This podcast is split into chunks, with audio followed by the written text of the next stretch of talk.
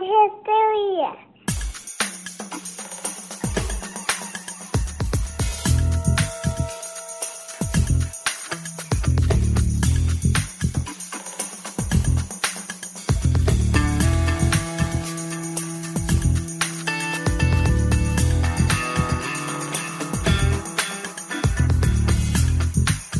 Welcome to this episode of Dad Bod After Dark.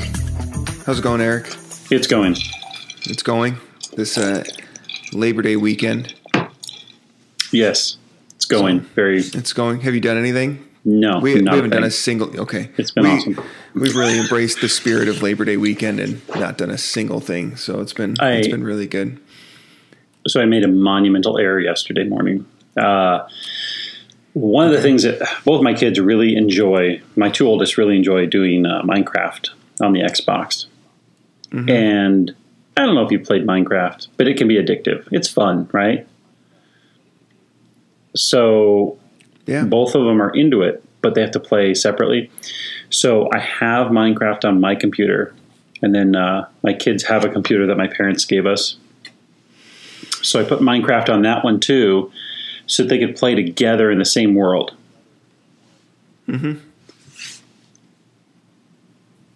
And, Biggest good bad decision ever made. Um, okay.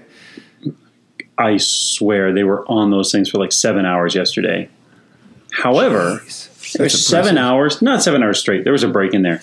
Seven hours where those two didn't fight once. Yeah. Not a single disagreement. Well, and that's the beauty of video Oh games, my guys. gosh.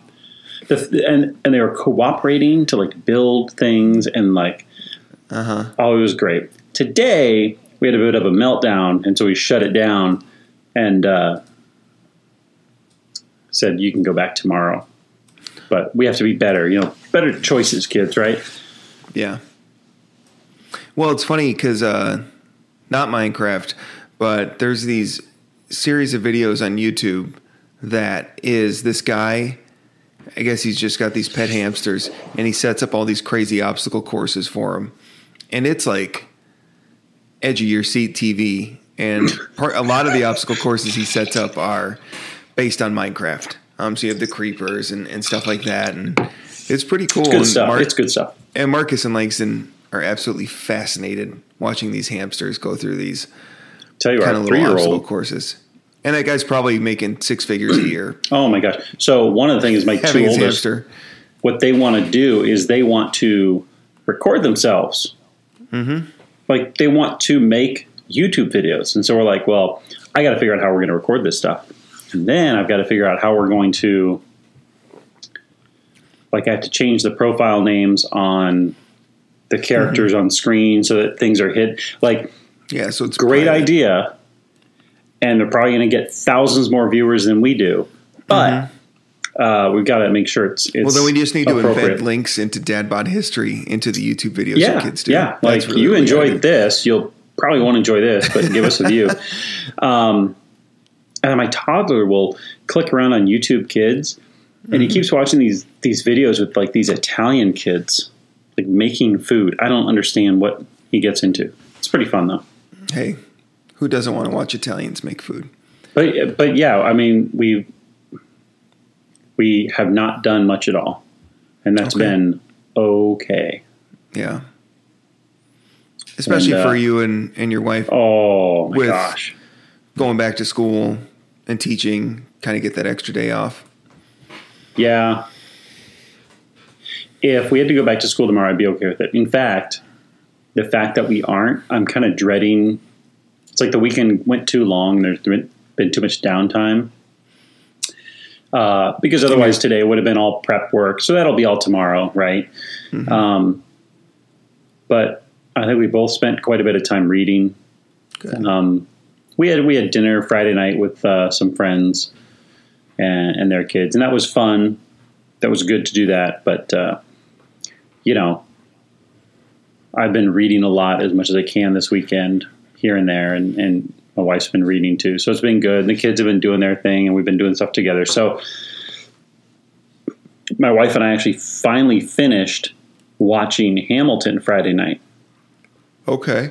it had, you know it's almost three hours long and it. Yeah. I started it in early August, and then I had to stop because I wanted to to do the reading, um, which I'm in the middle of. So, yeah, In, but i and in general, being a parent, watching anything takes approximately three times longer than the Oh my actual runtime of the show.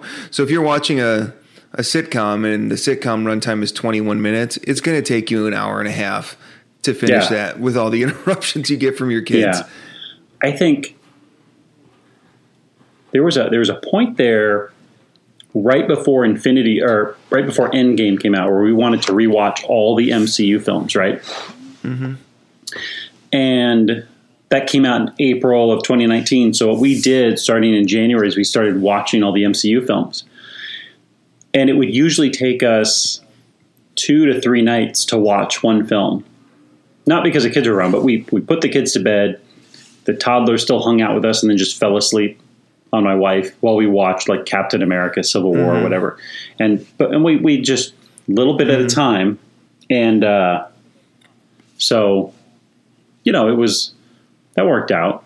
Um, Yeah. but we we tried to watch Hamilton here and there. We'd get like twenty minutes in, um, and and it, it was it was good. I'm I'm and I'm glad I'm reading the the biography. Um, but mm-hmm. yeah, it just took so long to to get through anything, unless it's something that like my wife and daughter are watching, right? Like Liv and Maddie. They can mm. get through eight episodes in like 20 minutes, I think, just because they don't get interrupted with their shows. Mm-hmm. Well, I'm sorry that that your oldest son doesn't doesn't get in watching historical musical films, but maybe You know, he he's the one who probably watched it most closely while we were watching it, yeah. which made me a little bit a little bit nervous, maybe a little anxious. But You don't You want him to like Aaron Burr too much. Is that the issue? uh, well, Aaron Burr comes off a little bit more likable, I think, than Okay. I mean, you got to get to the end, but um, not that the end where he shoots Hamilton is the likable part, but you know, it's it's uh, I don't I I think we need to have an episode to talk about that that musical. Um, I'll make a point to watch it then. yeah, it, I, I enjoyed it, um, but he would be watching it and he'd kind of be asking, and then he would come in. He's like, "Why do you why do you like these movies with all this singing?" And I'm like, "I don't just." I'm sorry. I'm sorry, kid. I'm sorry to disappoint you, son. Yeah. Well, yeah, I'll make a point to watch that so we can do a dad bod goes to the movies. Yeah, it was it was worthwhile. Yeah. So, do you have the question generator up? If I not, do. I'm going to talk about my boat parade thing because I think Okay, no, let's do the boat parade because my sister just sent me okay. a tweet with a video where the guy is talking about his boat that went down. Yeah, but that's a parody account. If it's Is the it? same I- I- video that I'm watching, is he got the red beard? It's got Margaritaville. Yeah, oh, Okay, yeah, yeah. He's I- a parody account. He does a bunch of MAGA okay. I didn't. parody videos. It was pretty funny though, and I did see some of the, the pictures and videos of the parade to begin with, and then the sinkings. Yeah, which I mean, it, it's just the sinkings is it's a Schadenfreude type thing to me. I just find it very funny. I'm glad that nobody's hurt or, or obviously nobody Right. died, but just the it's just funny. But I think in general, it's just kind of weird this whole boat parade phenomenon that's happening right now. Because there was just one in San Diego. I think there's another one in New Jersey, in addition Yeah. to the one in Texas, where the where the four boats sank. They they sank in None Texas. in Kansas, by the way. No, interesting. Interesting. Yeah, I think there's uh there was one in Arkansas. Obviously, Sarah Huckabee Sanders was leading the charge down there. So I, I I don't know. It's just funny to me. Like Trump can't have his big rallies, so the next best thing is all the boaters get out on the lakes and and uh, put their flags on their boats and go crazy. Yeah. I guess I, it's just it's just Yeah. a weird phenomenon, and I don't I don't know if it's going to be something that exists past this election.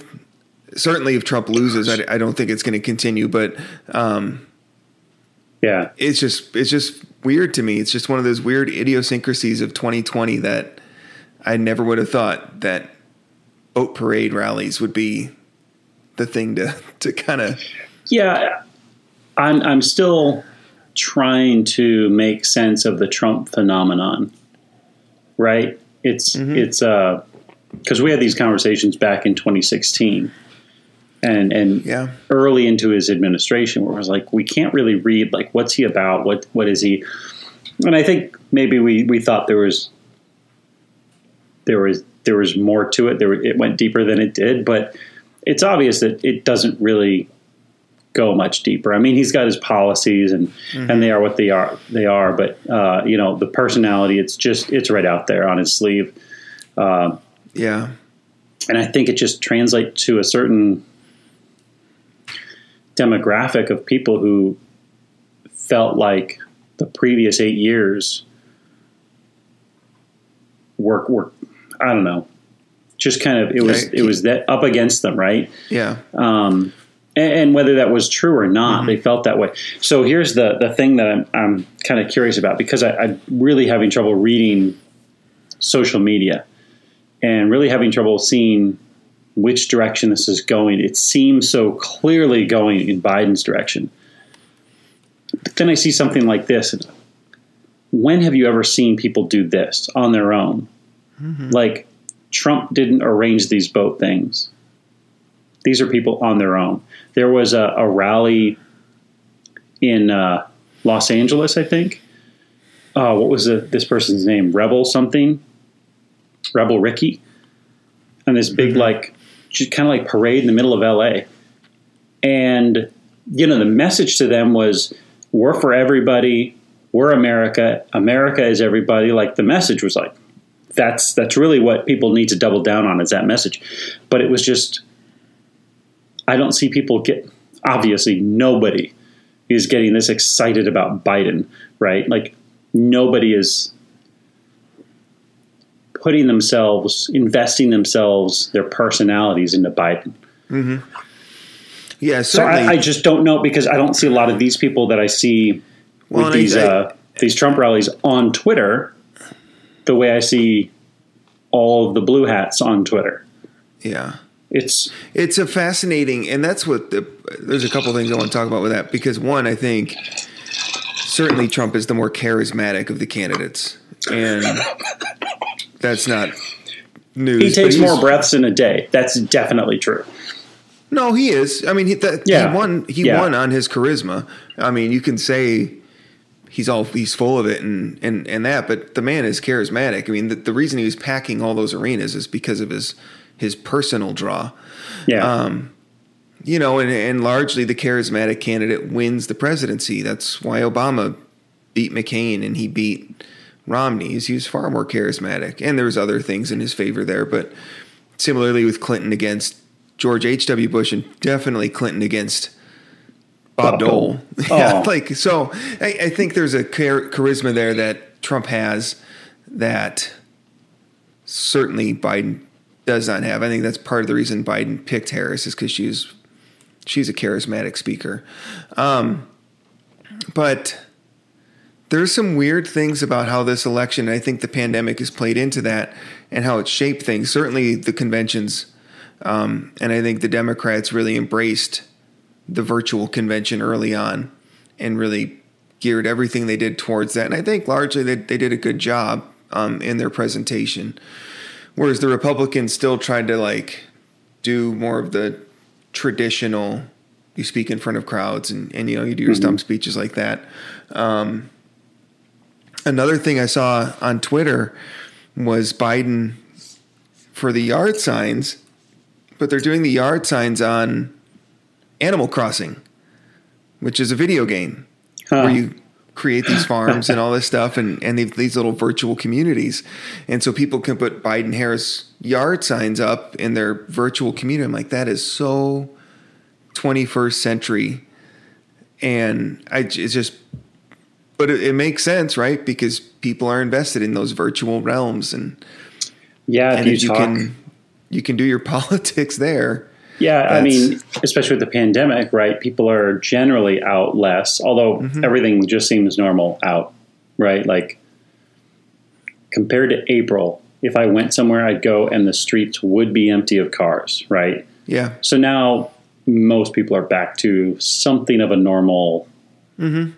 We can go Certainly. around and, and do this stuff. Um, no, but that that's a good move to go kind of advertise in a virtual space that people Mhm. occupy out of boredom. Yeah. And we're you know, go ahead. I, you know, maybe maybe Trump could put some signs up in Fortnite or something.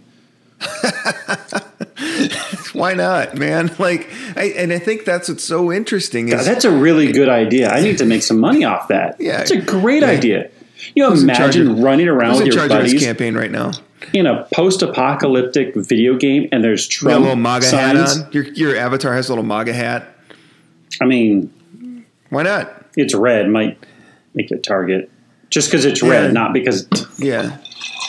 But I, I think that's a good point. Is is there's this dichotomy between the two campaigns, and I and I think Trump's always been very good on good on social media as far as his reach.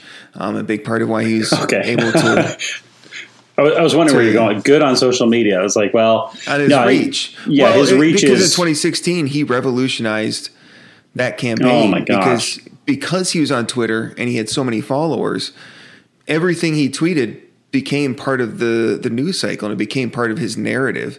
And Hillary just couldn't do that. But now I think Biden's campaign is really embracing different aspects of I guess the virtual world. I don't know how else you phrase it. And it's very interesting to see how they're doing that. But I also think these boat rallies, whether or not they're coordinated by Trump or they're totally organic, um, you can't have big rallies in person, but you can social distance on a boat. Like all these boats, there's thousands of people all supporting Trump, and they're all maintaining social distance from each other as far as the boats go. I think that's a an interesting development. Um, kind of all these changes that have happened because of this pandemic. Because certainly, if the pandemic hadn't happened, you would have had two traditional conventions, right? Where everybody Yeah. meet, you know, the Democrats meet in Milwaukee and the Republicans meet in North Carolina. They do all their big stump speeches with all their people. But the convention or the pandemic changed all that. And I think it'll I be think that- interesting to see how much of that sticks or how much of that fades away by the 2024 election cycle. Yeah, and, I, and I'd say that played more towards the Democrats and Biden. One because I think they're more have more foresight into technology as as a tool, and whether it's true or not, I don't know if Biden's speech was recorded. Um, but that obviously played into their hand. If it if it's a you know if we're actually concerned about Biden's ability to speak, even if he's reading a teleprompter, right? If you can record it, you can do it ahead of time. Make sure it's what you want, uh, compared to you know Trump live without an audience versus with an audience with a crowd because you know that crowd would have been something to behold. Yeah. Um, Yeah, instead they had that crowd on the lawn, which was not nothing, but it's not the same. No, it's not. And uh, so I think the boat rallies are kind of an interesting phenomenon. Um, I mean, Trump, just the whole Trump thing, and the whole thing. Where, you know, uh, on Twitter a few weeks ago or last week, I made mention of something. You know, uh, basically Biden's not that radical, and I kind of said, well, yeah, but Kamala is more so and she could be in office in the first six months. Like we, you know, realistically, that that's possible. And you know, people jump down. Oh, that's not radical. That's not radical. Well, yeah, I understand that she's a cop. I understand that she's a prosecutor. I understand that that her record in terms of liberal policies is not great, but that's what she has kind of been running on. And again, we, we seem to be going further and further away from the center. Um, and one, it's Well, just around personality. I, I don't really think Trump's policies are that far right. And I don't think Biden's policies are that far left. But all of the talk is just driving everything so far right and left. It's, um, you know, we've said it, there's some concern there because obviously all that rhetoric is now playing out in some streets in some towns, and that's not looking great. Yeah. And I think, at least on the, the Democratic side, is the reason there's this push, and it, and Bernie said it a few weeks ago. I don't know if it was at the convention or shortly thereafter, but he basically goes, "Our movement took a bunch of radical ideas and made them mainstream." Mm-hmm. Because he kind of well, because he did shamelessly yeah. embrace democratic socialism, and mm-hmm. he had a huge following as a result of that. And I think the Democratic Party is is going to be very different than your Clinton Democratic Party or your even right. your Obama Democratic Party um, because of Bernie. I mean, I, I, don't I don't think you know I don't think you can, as they say, put that toothpaste back in the tube when it comes to that embrace of more socialist policies. Right, and and I think you know, okay, so that kind of leads me into one of the questions that I had posed to us. You know, do we need an update to our federal system? And and I think you had some comments underneath that, which I think are interesting. But I'm looking at our system of government and a federal level. Um, you know, are there some real social and economic shifts that warrant us to make drastic changes to how we govern ourselves. And I think in terms of, of things like you know, you know, one of the things that listen, if if the Democrats are going to kind of make their blue wave this this fall, what I'm hoping is that okay, if they're going to do that, hey, are you going to are you going to forgive student loans in February? Like that's something that they've been talking about for well over a year. Mm-hmm. And so if you're gonna if you're gonna get into a position to do that, are you going to do it? Because while I might disagree with that, I'm not going to refuse it, right? Yeah. Like if you're going to say, "Here, we'll take all that loan and we're just going to forgive it," I'm not going to say no because mm-hmm. I'm still going to end up paying the taxes on it or the taxes for it down the down the road. So, um, are there do we need to reconsider some serious things in our system based on how society and the economies have changed? And I think one of the things that that I find interesting is Andrew Yang makes a very good argument for universal basic income. He calls it the freedom dividend. And when mm-hmm. he talks about it in those terms, I think it's really interesting because the freedom dividend is based on because of the way technology has developed and because technology is driving hundreds of thousands of jobs into automation, it would make sense that the automation is is shifting money away from those workers towards the people that develop the automation. And fundamentally, I would say I'm libertarian at heart. Yeah. But I also have some some practicalities to work with, to work out. And so like does our current economy, at least in this nation, warrant something like the freedom dividend? And does that yeah. actually make sense? Is it is it so in opposition to some libertarian and constitutional principles that it doesn't fit with our current economic shifts? Well, I, I think constitutionally there is no there is no statement in the Constitution for the kind of economic policy America embraces. It's just always been capitalist because that's what we started with. Mm-hmm. So I think you can you can shift economically without contravening the Constitution in principle. That doesn't mean there aren't certain economic decisions that would be considered unconstitutional. Like I think a push towards total communism is totally unconstitutional because of the way the the Bill of Rights and the and the articles are set up. But I don't think something like a, a universal basic income is necessarily unconstitutional.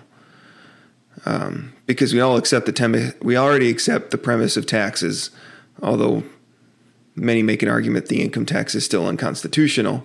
Um, it's been around long enough to where it's I think that that ship has sailed. Um, so if by using that income tax to provide some sort of universal basic income, I, I don't see anything that necessarily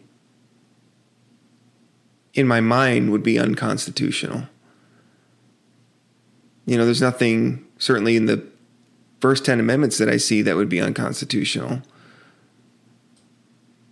Do you? Yeah. No, no, not necessarily. Um, I mean, fundamentally, it it it bothers me that if I was wildly successful, that I would then have to pay extra money mm-hmm. to everyone else, simply because mm-hmm. you know, again, if I'm the one who took the risk, if I'm the one that put in the work, if I'm the one that had the ideas and did the eight hour, 80 hour work weeks. Um, that as a result, then I have to pay more. And, and, and, we can talk about progressive tax, but I think that's, that's, that's not worth our time right now. Mm-hmm. So I, I think that part bothers me. The issue I'm, I seem to be okay with is that like if I create something that's wildly successful, makes hundreds of thousands or even millions of lives better. I provide a product that's cheaper than what's currently out there mm-hmm. in a way that's more accessible to everyone else. And I make billions of dollars.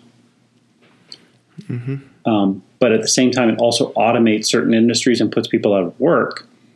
At some point, we have to discuss what are we going to do because this has always been kind of something that's that's been out there like what happens when we drive certain jobs out of existence?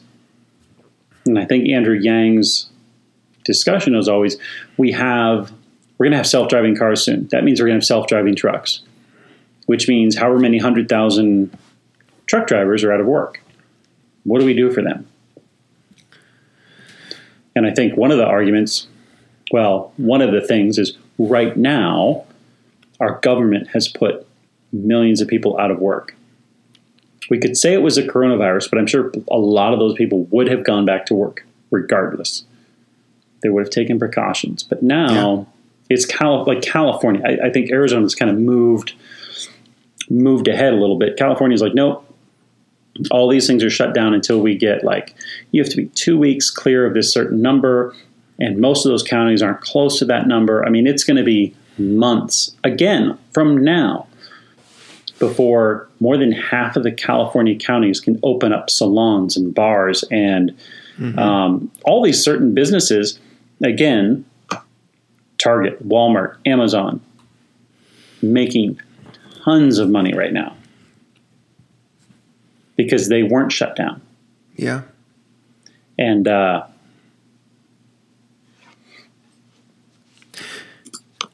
yeah, I, I do think in respect to you to universal basic income, and I see that Germany's trying it um, on a scale to see if it's something that would work. Mm-hmm. Um, I do think it's interesting because some people have said, "Why are we paying people not to work? You know, if they're mm-hmm. getting paid, we're paying them more to not work than they would make if they were working." Which makes me think, because with the six hundred dollar stimulus, right? Six hundred weekly unemployment is what it. So twenty four hundred bucks a month, basically, mm-hmm. is yeah. what the stimulus was. So if if you're only making if you're making less than twenty four hundred dollars a month, that might speak to the job you have, or we have a wage issue um, for that job because twenty four hundred dollars a month is not well, that's twenty four hundred. that's twenty four hundred on top of the state's unemployment fee. What is that? Two seventy two in Arizona, I think. well, maybe it is. I don't know. I think it is. So that's two two seventy two in Arizona per week. So now you're at eight seventy two, Mm-hmm. and let's say you got two people in the family. So now you're at seventeen hundred per week. Mm-hmm. So I mean, you're looking at seven thousand dollars a month, roughly, right? My math is roughly Sure. No, I believe you. correct. So it's it's good. Yeah, no, it's Uh, you, I can hear you clicking on the calculator there. Um, again, there are people then working who are making their normal wage. It, it's it's such a tricky situation because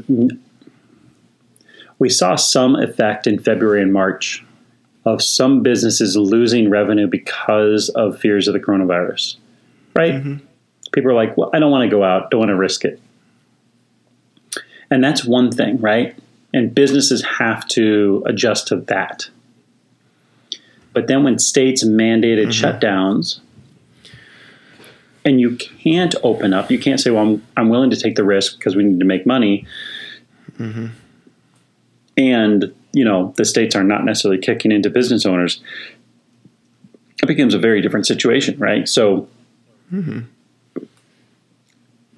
I think one commentator said what we really need is stop calling this a stimulus package. It's called reparations because the government has enforced this on upon us. There's very few Americans who willfully would have just stopped working. And, and it's a tricky situation because data every day shows us something else about the coronavirus that we didn't know beforehand. And makes people look one way and then looks a different way.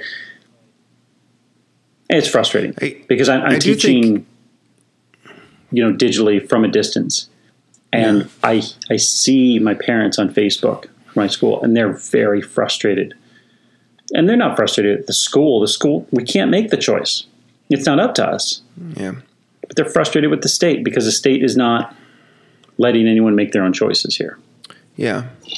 And I think philosophically, going back to the, the question that you kind of posed, will this change our federal system of government?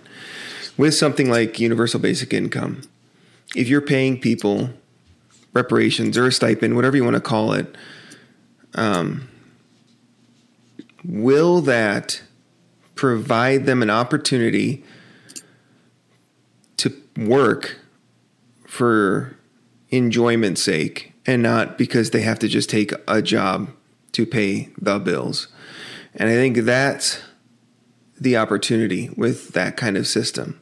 Is Yeah. if you can if you can show me that we're providing people an opportunity to pursue a career or job that they want to pursue and still be able to provide for their families in the meantime, then I think that's a, a great opportunity. And I think that's something that would, while on the surface, is not libertarian government just handing money to people. Right. But in, in spirit, the idea that you're giving people a chance to, in a sense, pursue their dreams, um, I do think that is something that appeals to me. Um, and it's something that I, I, I kind of like that idea where you're, you're freeing people up to say, maybe I don't want to just be a truck driver. Maybe I don't want to just be a machinist or something like that, which are good jobs. They're good paying jobs, but that maybe not be someone's passion.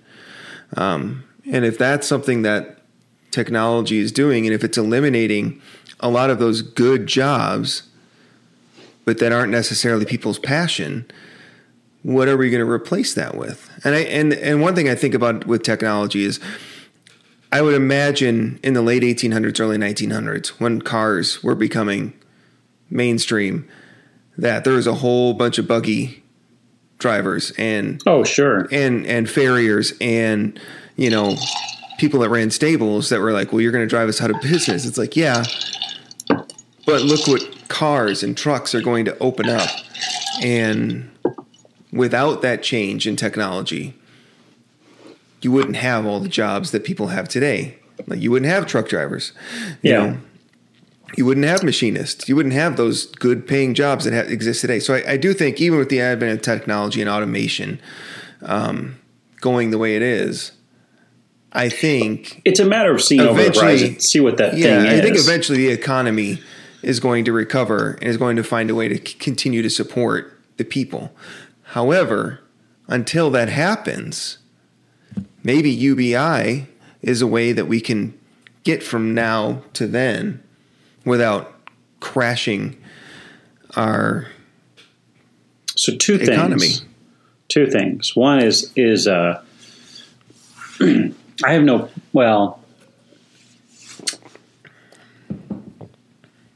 Yeah, yeah, I, I see that as being kind of the stopgap.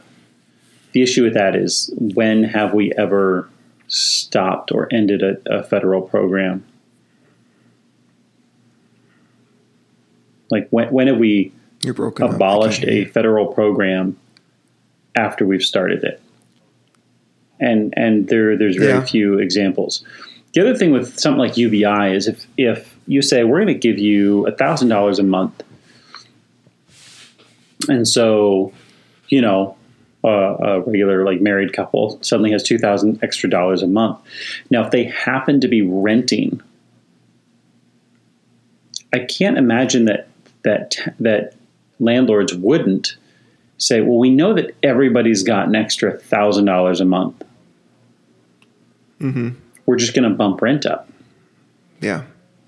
And you know, part of me is like, "Well, they're the landlord. They took the risk. They own it. They have that right." Um, but if you see that across the board, first of all, if I've got an extra thousand dollars a month, I can pay an extra two fifty a month Mm-hmm. right? I still have the extra 750. But where where does that cascade effect go? Where does it take us to if my thousand dollars extra a month is suddenly hunted by every every place I go, mm-hmm. right? Uh, There's a surcharge and everything just because they know that money's there. It's Yeah. kind of you know that's a that's a predatory thing, mm-hmm. but how do you stop it? And if the stopping it is rent control, we've seen where that leads in, in some of our biggest American cities. And it causes other problems. So it's just a tricky idea. Yeah, and, and it's something I've thought of is, and that's kind of always been the the counterpoint to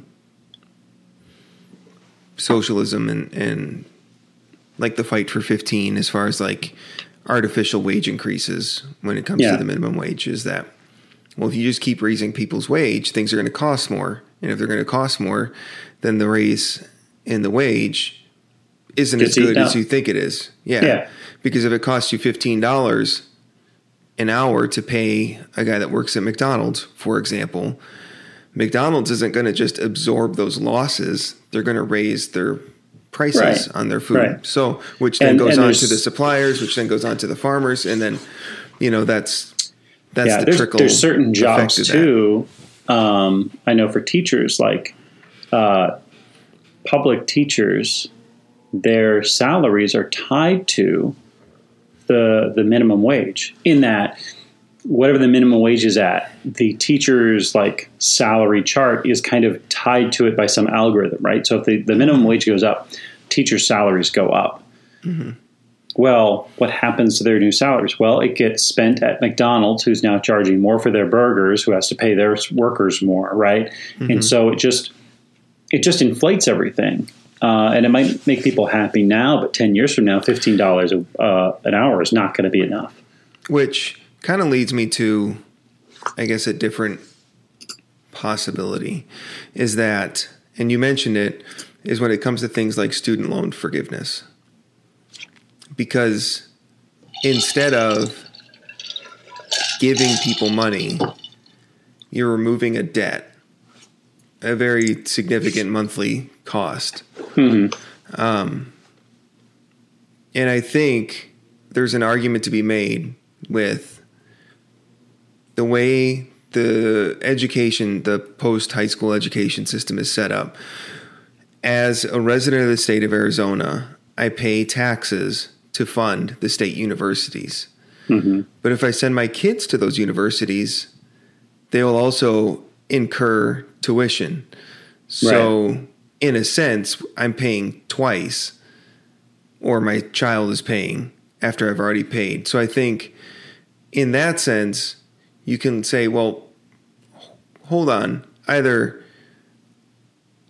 have enough money through the taxes that are paid to the state universities, or get rid of the taxes Yeah. and just have the state universities become private, which I don't think is going to happen. So when I look at the student loan situation and this move to abolish that debt, which is if they want to do it, great. I'll I'll gladly see my Yeah. My debt wiped away. It'll feel like I got a huge raise. Yeah. I mean it will. And I think um but I don't want to just wipe it away to have my kids incur six figure debt to go to college.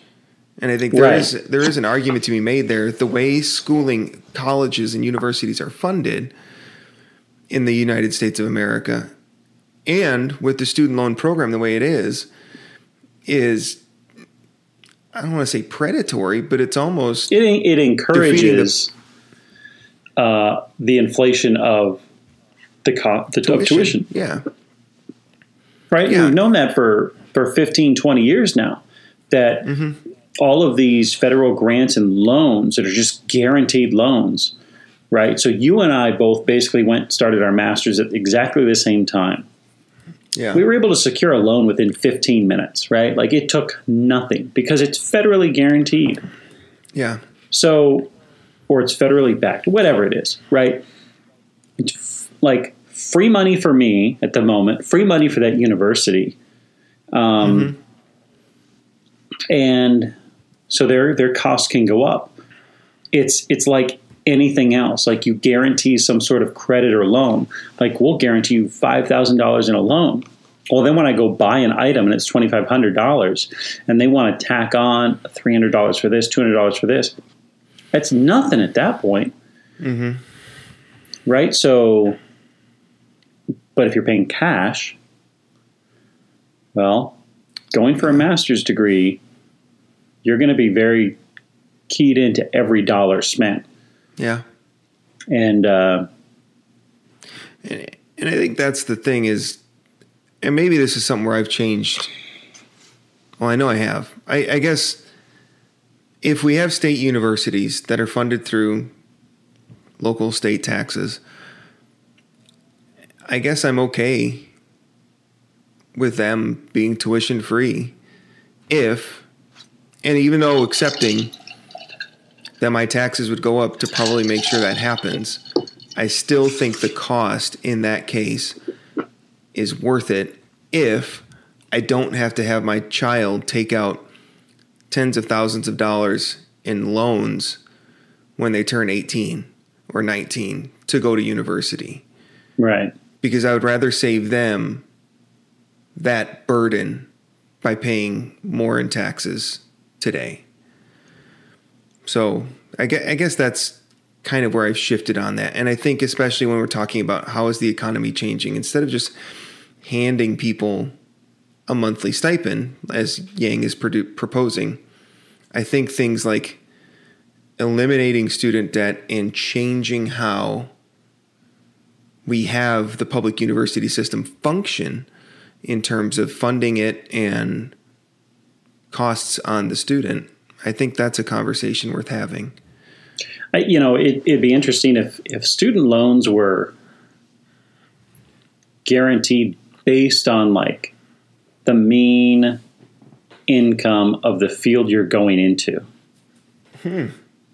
Yeah. right like like if i'm going to take out loans to go to to do a pre-med program and then to do a, a you know go to medical school you know they're saying well we're guaranteeing these loans based on if you graduate you're going to be making good money but if you go in and you say well i'm going to major in underwater basket weaving because i don't actually want to I'm not actually going to talk about the topics that are being taught in some universities right now.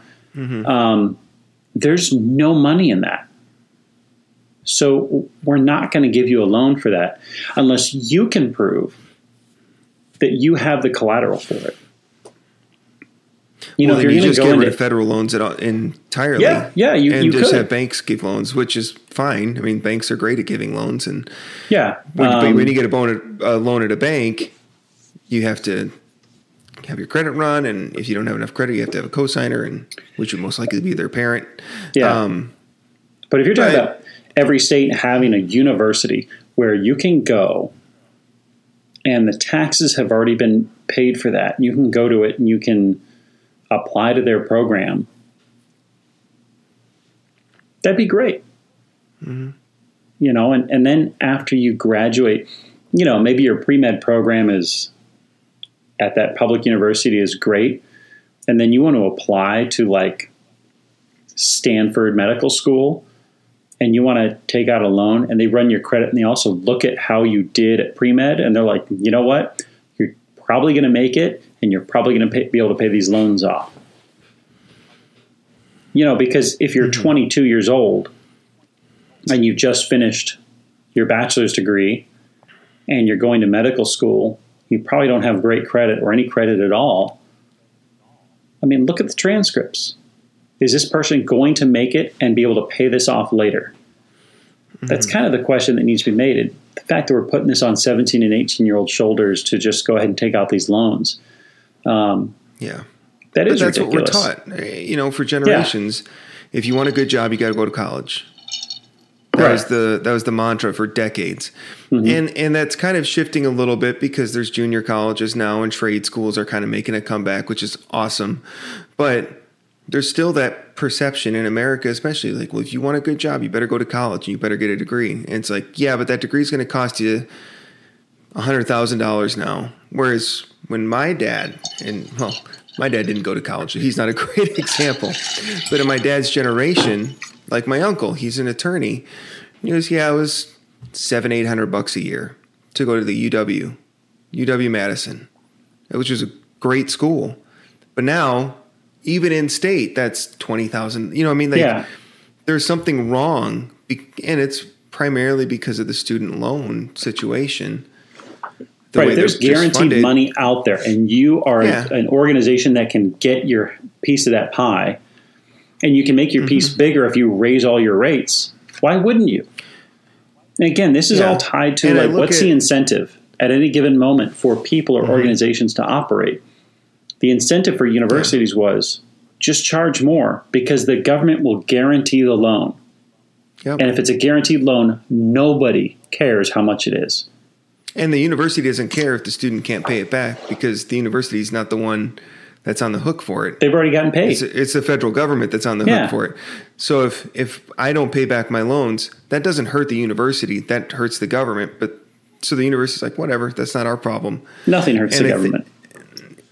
Yeah, Right, you But, can't really hurt I, them. I, I, you know, you go to drive down in Tempe at ASU, and they've got all that land on Tempe Town Lake, and they've allowed all these huge skyscrapers to be built, and these huge tenants like State Farm to come in Yeah. and pay millions of dollars a year, but yet they're still going to charge Yeah. the students more and more and more every year And what is it in like? as a nonprofit public university.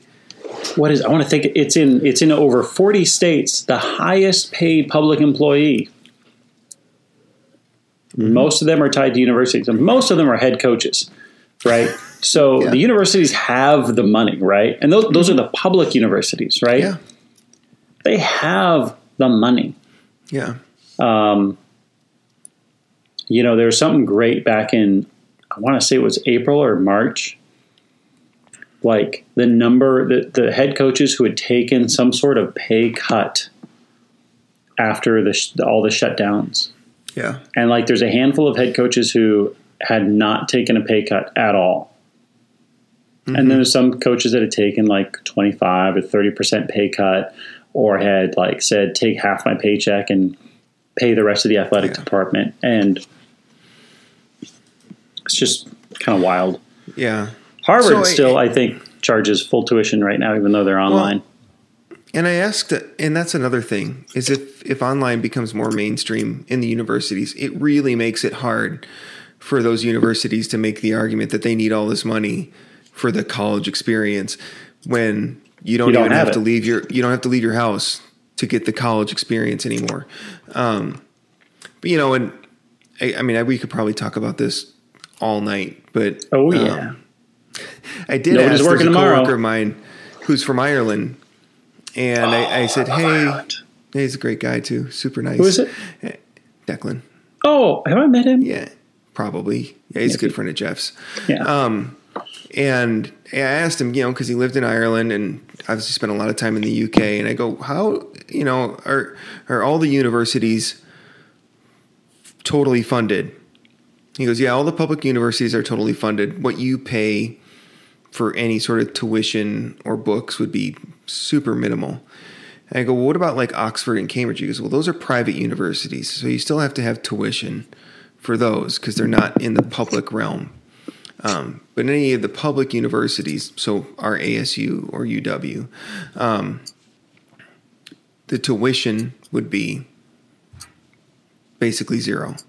Um, And I, I, I don't think that's that doesn't bother me like it used to. For you know, for a long time it bothered me, and, and now I've kind of softened on that idea, thinking maybe we do need to reevaluate it because I, I do think there's a lot of problems with how universities are run right now. Um, I, I would say education could be one of those one of those places where we could, you know, we talk about equality in this nation. Mm-hmm. I think one, I disagree with anyone who says we don't have basic equality because we are all equal under the law.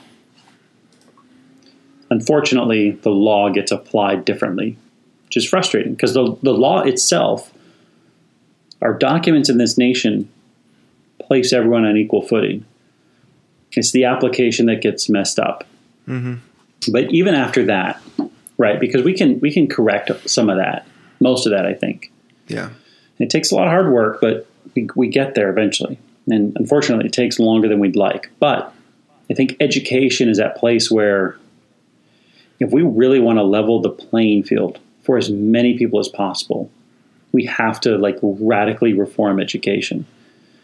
And I know that there's like so many stakeholders.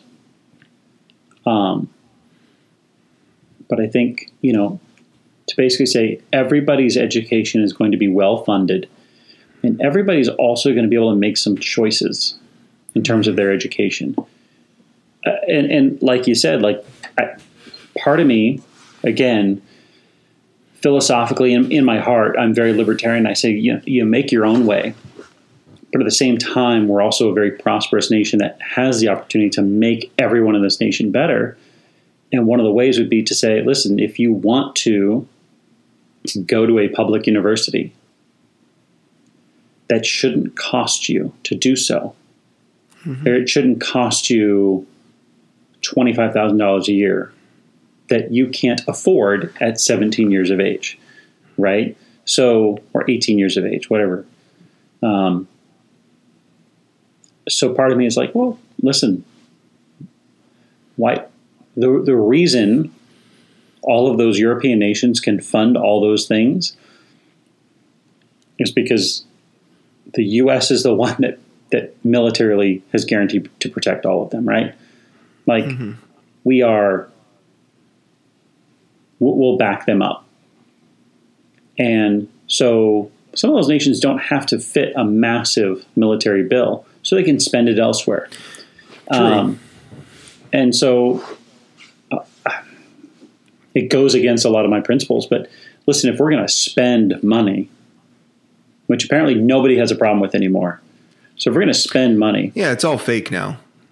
Let's spend it where where we can actually increase the value of what we're paying for, right? Like education adds value. So let's spend it there. Yeah, K twelve plus four years, and uh, and listen, it, you know, it doesn't include every private university, maybe we're going to stop guaranteeing loans altogether. Yeah. And uh, those colleges have enough of an endowment that they can they can give out scholarships or whatever. But um, But that's the thing, you right. You shouldn't, especially when you talk about leveling the playing field. You shouldn't have to be a wildly exceptional athlete to get a full ride scholarship to a good university, or you shouldn't have to be the best student in your graduating class to get a full ride scholarship to a university. That shouldn't be the free ride, and that's not a free ride at all. I mean, you have to work really, really hard to get those um, Well, and we- athletic or we- academic scholarships. So, You know, I think- I guess go ahead, finish. Um, well, I was just saying, you know, for every every superstar athlete that gets a full ride to Alabama, for example, there's a hundred kids that don't have that opportunity, right. and they get left behind, and they can't afford to go to college, and they can't get the loans, or even if they did, there's no way they're ever going to pay them back. Um, yeah. and you know, I, I think the university system too could could do with some reform in terms of what is their their actual purpose, right? So, um, it's it's like well, there, there's the academic things, and I don't see a reason why colleges couldn't offer trade schools within the universities. Um, you know, I- that that why not? why not offer that at least? Um, but I also think you know there's there's a lot of programs in our universities that while the intellectual pursuit in itself has value, the actual major itself is worthless. And again, I'm not going to start naming those. I think we all kind of know which ones are which. Um, but I think there's some, there's some like I do think it, there's a direct proportion to how much how much is the, the training worth compared to what are you going to make when you come out of college and i've kind of thought about that in my head in terms of you know when it comes time for my kids to start looking at well i want to go to university or i want to study in college be like well what do you want to study okay because what I'd like to do is lay out here are the average salaries of all of these jobs, and let me highlight the ones that require you to go to university. What is it that you actually want to do? Because if you're telling me you want to be, um, you know, like my daughter loves to write. well, if you want to write, like, I don't think paying hundred thousand dollars over an the course degree. of four years is going to help you be a writer. I think what's going to help you be a writer is to write. Yeah. Well, and I think part of the what you're describing is with all these various majors is state colleges especially, but a lot of private universities too. They've become these catch-alls for every possible Yeah. field Yep. and every possible concentration. And you know, they're liberal arts schools, which in principle I don't disagree with liberal liberal arts education, but if the but why do they have why are they so broad? Why do you have to have every department possible under the sun at the university of arizona? Well because you want to get as many students as possible so you can Yeah. get as much money as Yeah. possible. And i think that goes back to our original question. Whereas if you say look university of arizona and asu and nau you guys are funded. You will never have to worry about tuition again. But you all three of you don't need to all provide every possible type of concentration in class. Why? There's absolutely no reason that three state universities encompass everything. Yeah, if you When- want to be an engineer, this is the school you go to. If you want to be a doctor, you go to this one. If you want to be a teacher, you go to this one. And if that you was want, something I liked Yeah. about CUW. Oh, yeah. Is we were known obviously as a school for for pre-seminary students, but we were also known as a nursing school and a teaching school. Those Yeah. were the three areas that most of the students went to that university for to become a pastor, a teacher, or a nurse or pre-med or something Yeah. in that field. and now they, they have what physical therapy. I think they they had Physical that when and we were there yeah, too. they had that when we were there occupational too. therapy. but and and that was they- that was everything right intentional.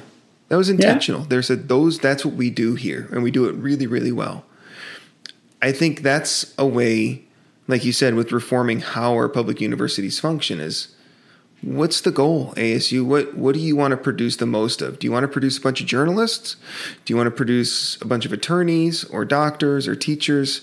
Figure Bunch out of those weekend partiers. well, they've already they're already leading the nation in that. But you know, figure out what is it you want to do, ASU, and then U of A. They have a huge astronomy program down there, which is awesome. Yeah. So if you're it- doing it- astronomy, yeah. And ASU's doing journalism and and um, law school, you you don't have to have U of A do that as well. Like you can figure it out and and split the work basically. Right. And that way, everyone in Arizona is offered a high quality education for very low cost, which I think is Yeah, I- ultimately the goal. I, I think that'd be that'd be perfect, and I, and I think you know if if you are a taxpayer in the state, you know, there's nothing wrong either with saying, you know, you paid taxes all these years, you know, um, you're rather than saying the school is funded, you could. I know this one's a bit more controversial, but to say your student is funded up to this amount. Sure. But of course, that runs into the well. Then the, the state then says, "Well, yeah, their tuition costs that, but then there's also, you know, this and this and that and the other thing." That's kind of the same thing with the student loan. Um, is that it's guaranteed, yeah. and then It does well, get a little always- bit dicier that way. yeah, and and I think that's kind of when it comes to like K through 12 education, that makes a little bit more sense in that the money can follow the student. I know there's a lot of detractors to that, and there's some some issues with you know certain parents. Of course, any no, it doesn't matter what system you're talking about. It's going to get abused by somebody or some organization Yeah. right? But parents can kind of weasel the system around to to fit for their kid, mm-hmm. and at, the exclusion of other ones, and that that can be an issue. But Well, and then you punish them, like Lori Loughlin and Felicity Huffman, good, right? Like that's what Right. they did. They abused the system at was it USC to get their kids preferred admittance on the crew team. Like You know. really well, okay. But Like your kid is, couldn't make it to always gonna- USC. yeah. Well, I don't know. Just send him to Oh. ASU. Yeah, they'll take anyone. Um, but the point being is, any system can be gamed. Yeah, by those people that have bad intent. There's no perfect system, but I think that what we're talking about in principle is a much better path forward than where we're currently going. right. Um, I agree. Do you want to talk about something else, or you just want to well, Nick up? didn't show up, so we can't talk about Can't Popeye's talk about chicken. Popeye's chicken sandwich. um, yeah. oh, So, oh, road trip. Yeah, I'm excited. For all of you loyal Dad Bod listeners, die hard. Die Eric and I are going to be doing a Dad Bod road trip podcast um, Hmm. from Bakers, California, all the way to the Bakersfield, PHX. Bakersfield, California. Oh, I just abbreviated it to Bakers, Bakers. Bakers, California. We call Baco. it Baco. There you go. Yeah, from Baco to PHX. Um, so yeah, that'll be fun. So get ready for Yeah. that. Oh my gosh. I've been thinking about the format on that one. I got some ideas to shoot your way. Okay. Uh, it reminds me of when we went to the cabin and I brought that camcorder and I'm- filmed us. I mean, Oh obviously, we're not going to be that stupid, but I have to tell you, we had uh, we had some friends those- over Friday night. We road trip- talked. We talked a little bit about those experiences too from college. yeah. Yeah, I- and I had this conversation last week, so we might be running out of time. But college, so long ago. But you remember that one of the best things about college, and to our to our dear listeners who are in college right now, um, I was thinking back to like how magical, how magical. Like if I could go back and again, all the blessings that I have right now that I love aside, if I could go back to really appreciate the experience, I know how stressed out I was in college over what now seems like absolutely nothing, right? Oh, I had a mm-hmm. paper due. You know, one time I had a paper due and I was so stressed out about it. I called the registrar at 8:05 a.m. and just dropped the class because I couldn't finish the paper. It was Really? like a yeah, it was a like theology of the Lutheran Confessions class. So I was like, oh, I can't do this. I'm not going to finish this class. Let me just drop it. Yeah. So I did.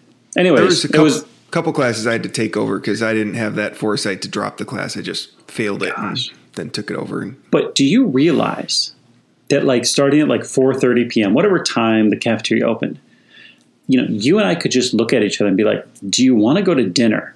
And we could say yes, and we'd walk down there. We'd mm-hmm. put food on our plates, we'd eat it. And then and then we didn't have to prepare the food.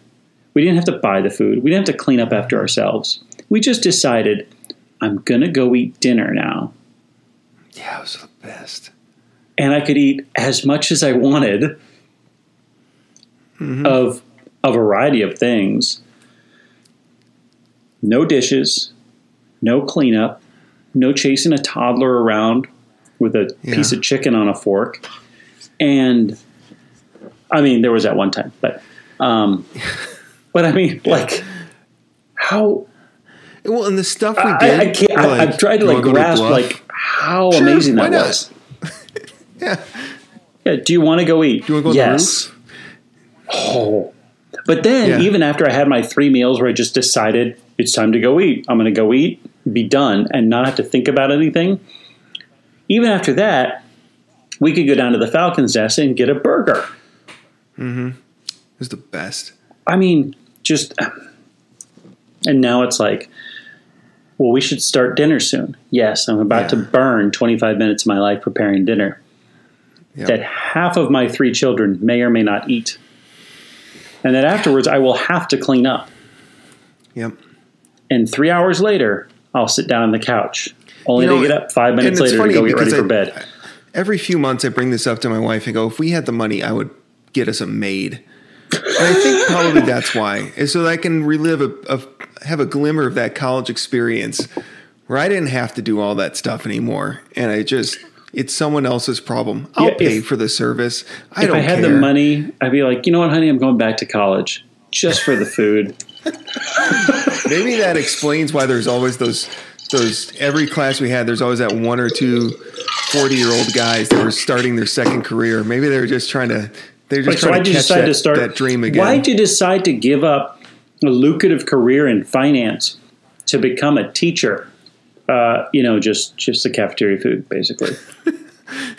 Falcon's Nest, baby. Yeah. Oh my gosh. Well, yeah. And it's like, yeah, I mean, it was a great time. Oh my god. One of the best parts of the college experience is that total uninhibited freedom. I mean, outside of class, and if you had a job, which you probably took Yeah. by choice, But I mean, it, It wasn't was- like we were libertines or anything or hedonists. No. But it was it was that like I can go eat and then be done with it and move on with my life. yeah, Oh my gosh. yeah. Oh man. Okay. Moving right along. Yeah. Anyway, road trip Yeah. coming up trip. in October. a few weeks. Yep. So yeah, we'll we'll film a film a road trip and put a podcast out for it. So I Um, feel like uh, we can say it. So here's my thought. Right, the format. Okay, Um, I'm excited. I'm thinking like 10 or 15 minute short episodes. Just we'll Okay. pick a topic, start filming, and just go, and then stop. Okay, Really short. We'll get out. We'll you know we'll get to Phoenix, and then the next we'll have like content for a month. Just a bunch of 10, 15 minute little short episodes, and us riffing on something in the car. I like it. I like it. I think it's gonna be fun. I'm pumped. Oh my gosh! No, we just gotta have a bunch of short topics. Well, Although we always say it's gonna be a short topic, and then it never ever is. So yeah. I mean, Hey, the short Bucks topic. won. It's they finally won a game. I was just kind of Giannis got was like, hurt, and then Khris Middleton and the team said, "Oh, maybe we should start playing." And finally won Game Um, Four. I feel like they're they're they're just not into it right now, and and that's understandable. I feel like the it, the stuff in Kenosha aside, I think there's teams that this whole NBA bubble has negatively affected, and I think the Bucks are one of those teams because Like in terms of their play? Yeah, they thrive on, on the crowd. the home court advantage. They really do. They're an awesome team in front of the home. And I'm, I get it. Most teams have a, a home court advantage, but they just, especially Giannis, he feeds off of that energy, and You it know, makes when you're coming- player. I think when you're coming from a smaller market, your fan base, especially as you kind of ascend into a Mm-hmm. great team, your fan base gets really great. Like the Lakers Mm-hmm. fan base will always be the Lakers fan base. Um, Same thing. Same thing with the Celtics, right? Like Right, the always going to be the Celtics. Celtics. Yeah. um, but like Phoenix, Golden State, um, you know, maybe like Portland or, or I don't know, Brooklyn. I don't know. Some of the smaller markets, right? O- OKC, Yeah. right? When their teams get hot, man, their fans just get into it. And Milwaukee's kind of that way, right? They've never mm-hmm. had a basketball team that's really dominated. And this year they were on it. And that gets fans like energized. And then you kick them in the teeth with coronavirus. And then you put them into the bubble, and then you have Kenosha happen. You know, and you said Kenosha aside, the Bucks without their fans, they've kind of been riding that wave all year, so that makes it worlds more difficult. Mm-hmm. Yeah. Whereas a team like the Spurs, the Spurs are kind of always the Spurs, right? Like Yeah. they're not They've got good they fans, but they don't get too high, they don't get too low. They're just kind of we play Spurs basketball and yeah, we're going to be a really good team pretty much year in and year out. And I know things are changing with Duncan gone, but that's kind of who they are. Whereas the Bucks are far more emotional, especially as you said with with them becoming recently a good team. Yeah. And so that when that emotional wave crashes, it hits them a whole lot harder than it would for some of those more established franchises.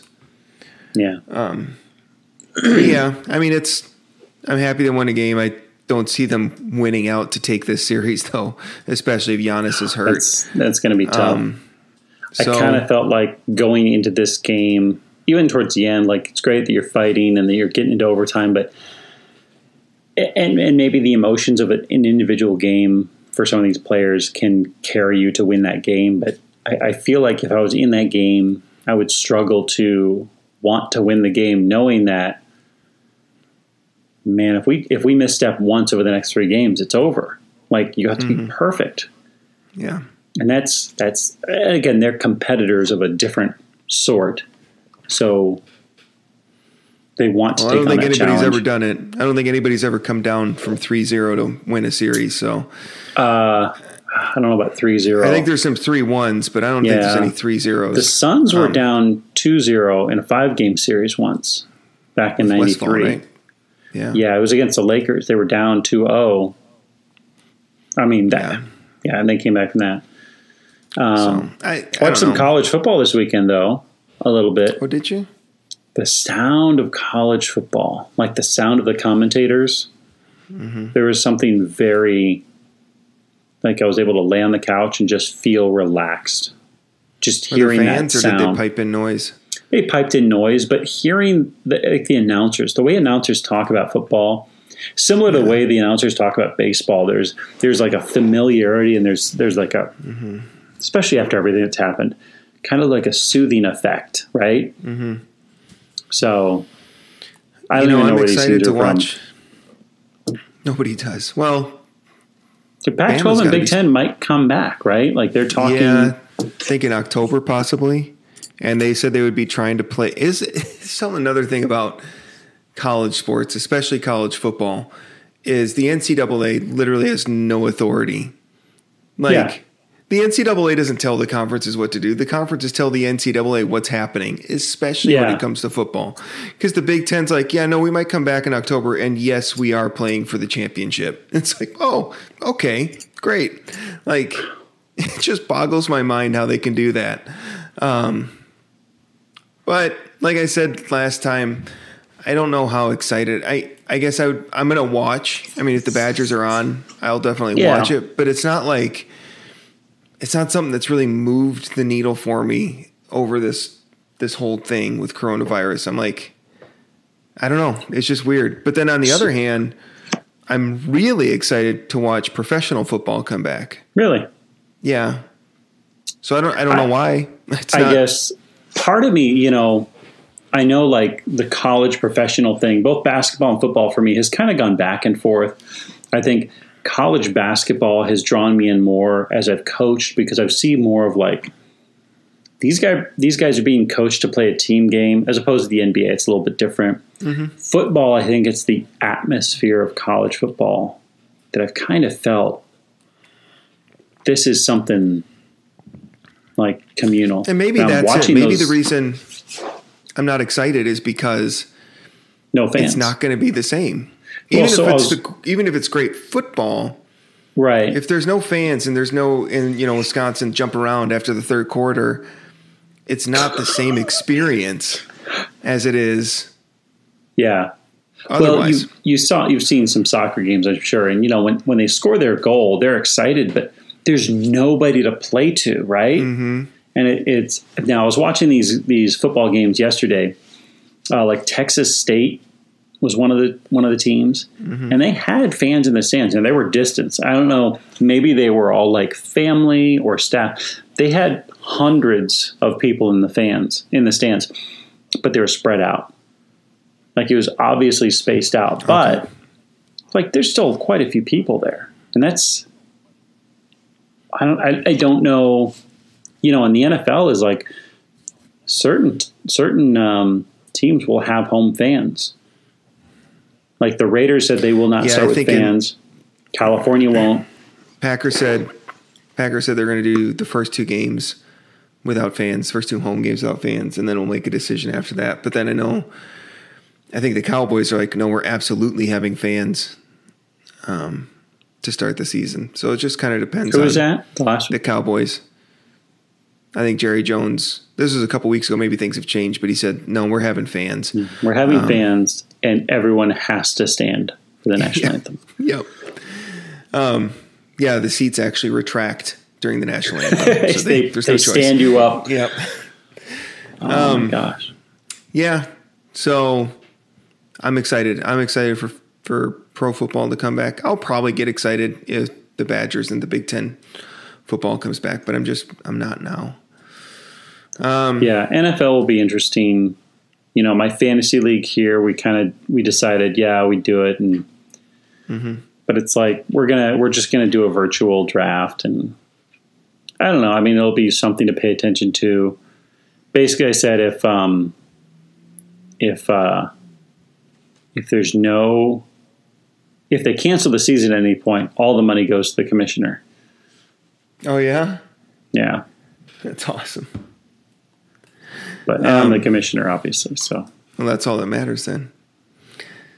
So, oh, have you been reading anything? Just uh, Thomas Paine, right?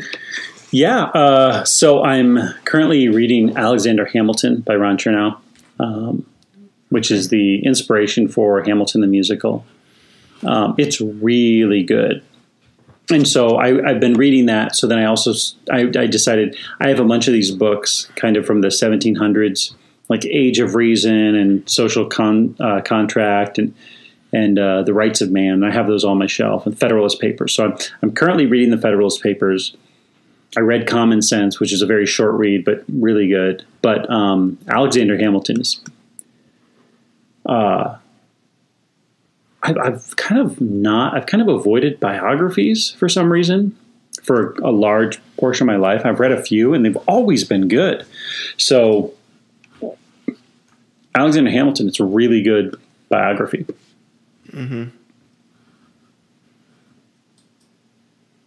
Right. You? Yeah, I've been reading a little bit, but it's um, there's these books called Warhammer. Which is like Space Marines, Yeah. and it's so it's fun. I mean, it's kind of pulpy, but it's fun. Yeah. Um, I've actually been writing a lot lately. Yeah, you said that. and that's been kind of a good outlet for me. And I found when I'm writing, I can't read too much because it kind of messes with how I write. If that makes any sense, like like if I'm reading too many other authors, I'll try to like mimic their style of writing, and then it just kind of messes me up. So, but yeah, I've been working on my 20 year novel that's probably never going to get finished, but I've been actually doing quite a bit of work on it the past couple weeks, which has been really fun. Cool. Mm-hmm. It's been a while. I, I, you know, I meant to use this. Um, I meant to use this kind of quarantine to to get back into writing one of my novels, and I just, I, I started to, and then the the podcast. I wouldn't say the podcast took off, but the amount of Oh, time I was putting into It editing episodes was uh, taking my time, and, and I, I felt like it was it was a worthwhile endeavor to work on. Mm-hmm. Um, you know, it might pay off eventually. Um, but you know, I sent you that link today. Um, I don't know if you saw that. I did. I haven't had it. I didn't click on it yet, though. Yeah, something to worthwhile to look into in terms of for writing stuff. Um, but we, we should talk about that later sometime. So Okay. yeah, And then also shout out to another content creator, Terrence from Capitance TV. He does these short little YouTube videos. Uh, he does a lot of video game reviews. So he said he was going to create some content tonight, and then he got a sinus infection. So I said Oh. I'd dedicate my uh, podcast to him tonight. was But he going to shout out to us too? I'll tell him to. He has to now. So Well, he has to. He has yeah, to. And of course, shout But, out to um, our number one yeah, that's all I fan, got. I mean, Jeff. Jeff. Yeah. Number one. Don't fan. tell my wife that Jeff's our number one fan because Oh, oh, I'm sorry, Bree. yeah, she thinks she is. So. I mean, she's kind of directed half of the, the content for the episodes. She does. She tells me a lot of things that I should do, and This is what you need to talk about. So Yeah. she's our she's our head lead editor. That's what we'll call it. Yeah. Oh, she wants to take over editing the actual episodes. By all means, Yeah. I'll let her know. call yourself editor. Good deal. there you go, sweetie. Got a new Yeah. job. All right. Um, all right. Well, I'm Jake. I'm Eric. Thanks for joining us, guys. Hope to see you next time. And uh, like, Dead subscribe, follow. After Dark. Oh yeah. Yeah, like, subscribe, follow. That's it. Is See that you next it? week? I think so. Next week. Or next, yeah. whenever. whenever. See you next time. All right. God.